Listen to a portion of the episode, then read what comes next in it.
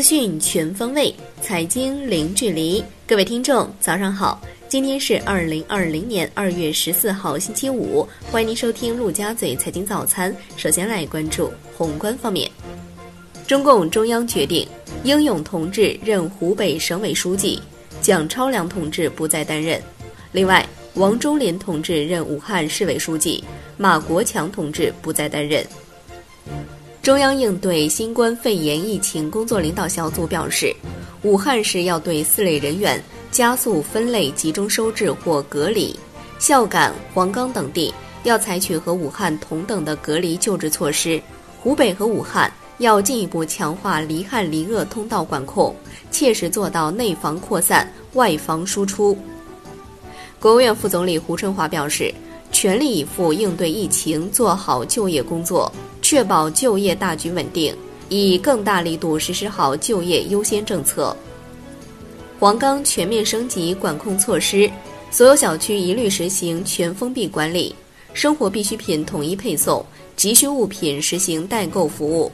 湖北大悟县将实施暂时管制，居民基本生活必需物资等实行全代购服务。来关注国内股市。上证指数收盘跌百分之零点七一，止步七连涨；深成指跌百分之零点七，创业板指跌百分之零点九九。国产芯片概念走强，病毒防治、在线教育、远程办公、网络游戏等题材回落。两市成交额八千七百一十一亿元，北向资金净流入七点九一亿元，连续三天净流入。香港恒生指数收跌百分之零点三四。恒生国际指数跌百分之零点四五，科技网络股逆势上涨，小米涨百分之三点六，腾讯涨超百分之一，全天大市成交一千零五十九点二亿港元。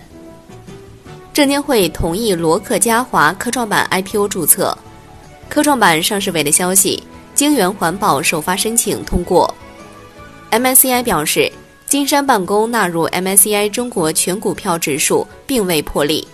科创板股票必须实现陆股通交易，才能获得纳入 MSCI 中国指数。目前该指数当中也并无科创板股票。阿里巴巴公布，二零二零财年第三季度规模净利润五百二十三点零九亿元，市场预期三百零三点三五亿元。移动月活跃用户数达到八点二四亿，环比增长三千九百万。云计算收入同比增长百分之六十二。至一百零七点二一亿元。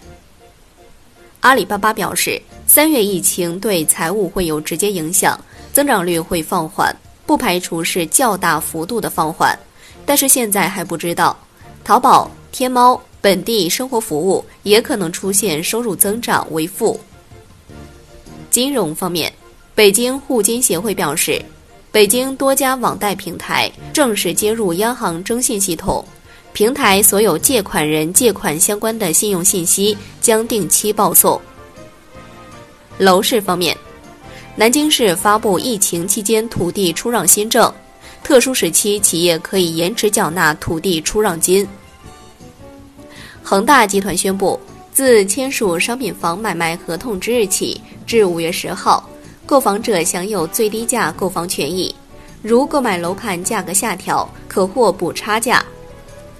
江西省地产协会、安徽省房地产商会分别发布扶持房企建议，包括适当放宽限购政策、加大人才落户激励、增加银行信贷额度、加大放宽力度、加快放款时间、降低贷款利率等等。国药中国生物已完成对部分康复者血浆的采集工作，开展新冠病毒特免血浆制品和特免球蛋白的制备。并已成功制备出用于临床治疗的特免血浆。中汽协的数据，中国一月份汽车销量一百九十四点一万辆，同比降低百分之十八。本次疫情对汽车行业短期影响大于二零零三年的非典，全年汽车市场发展形势不容乐观。乘联会发布数据，一月份全国乘用车零售一百六十九点九万台，同比下降百分之二十一点五。为零五年以来最差增速，环比则下降百分之二十点八。海外方面，纽约联储将维持六百亿美元的国库券购买规模不变，直至三月中旬。自周五开始，将隔夜回购操作规模上限从一千二百亿美元下调至一千亿美元。自二月份中旬起，将定期回购操作规模上限下调至二百五十亿美元，三月起调降至二百亿美元。来关注国际股市，美国三大股指集体收跌，截至收盘，道指跌百分之零点四三，标普五百指数跌百分之零点一六，纳指跌百分之零点一四。欧洲股市全线收跌。阿里巴巴第三财季营收一千六百一十四亿元，同比增长百分之三十八，高于市场预期的一千五百九十二点零九亿元，也高于去年同期的一千一百七十二点七八亿元。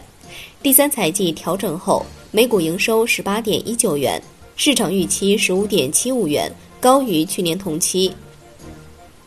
商品方面。伦敦基本金属集体上涨，国内期市收盘涨跌参半，双破持续走高，菜粕涨超百分之二，黑色系走势分化，铁矿石涨近百分之二，动力煤跌近百分之一，能化品多数上涨，燃油、原油涨超百分之一，聚丙烯、甲醇、橡胶飘绿。债券方面，现券期货窄幅波动，国债期货窄幅震荡，全线小幅收跌。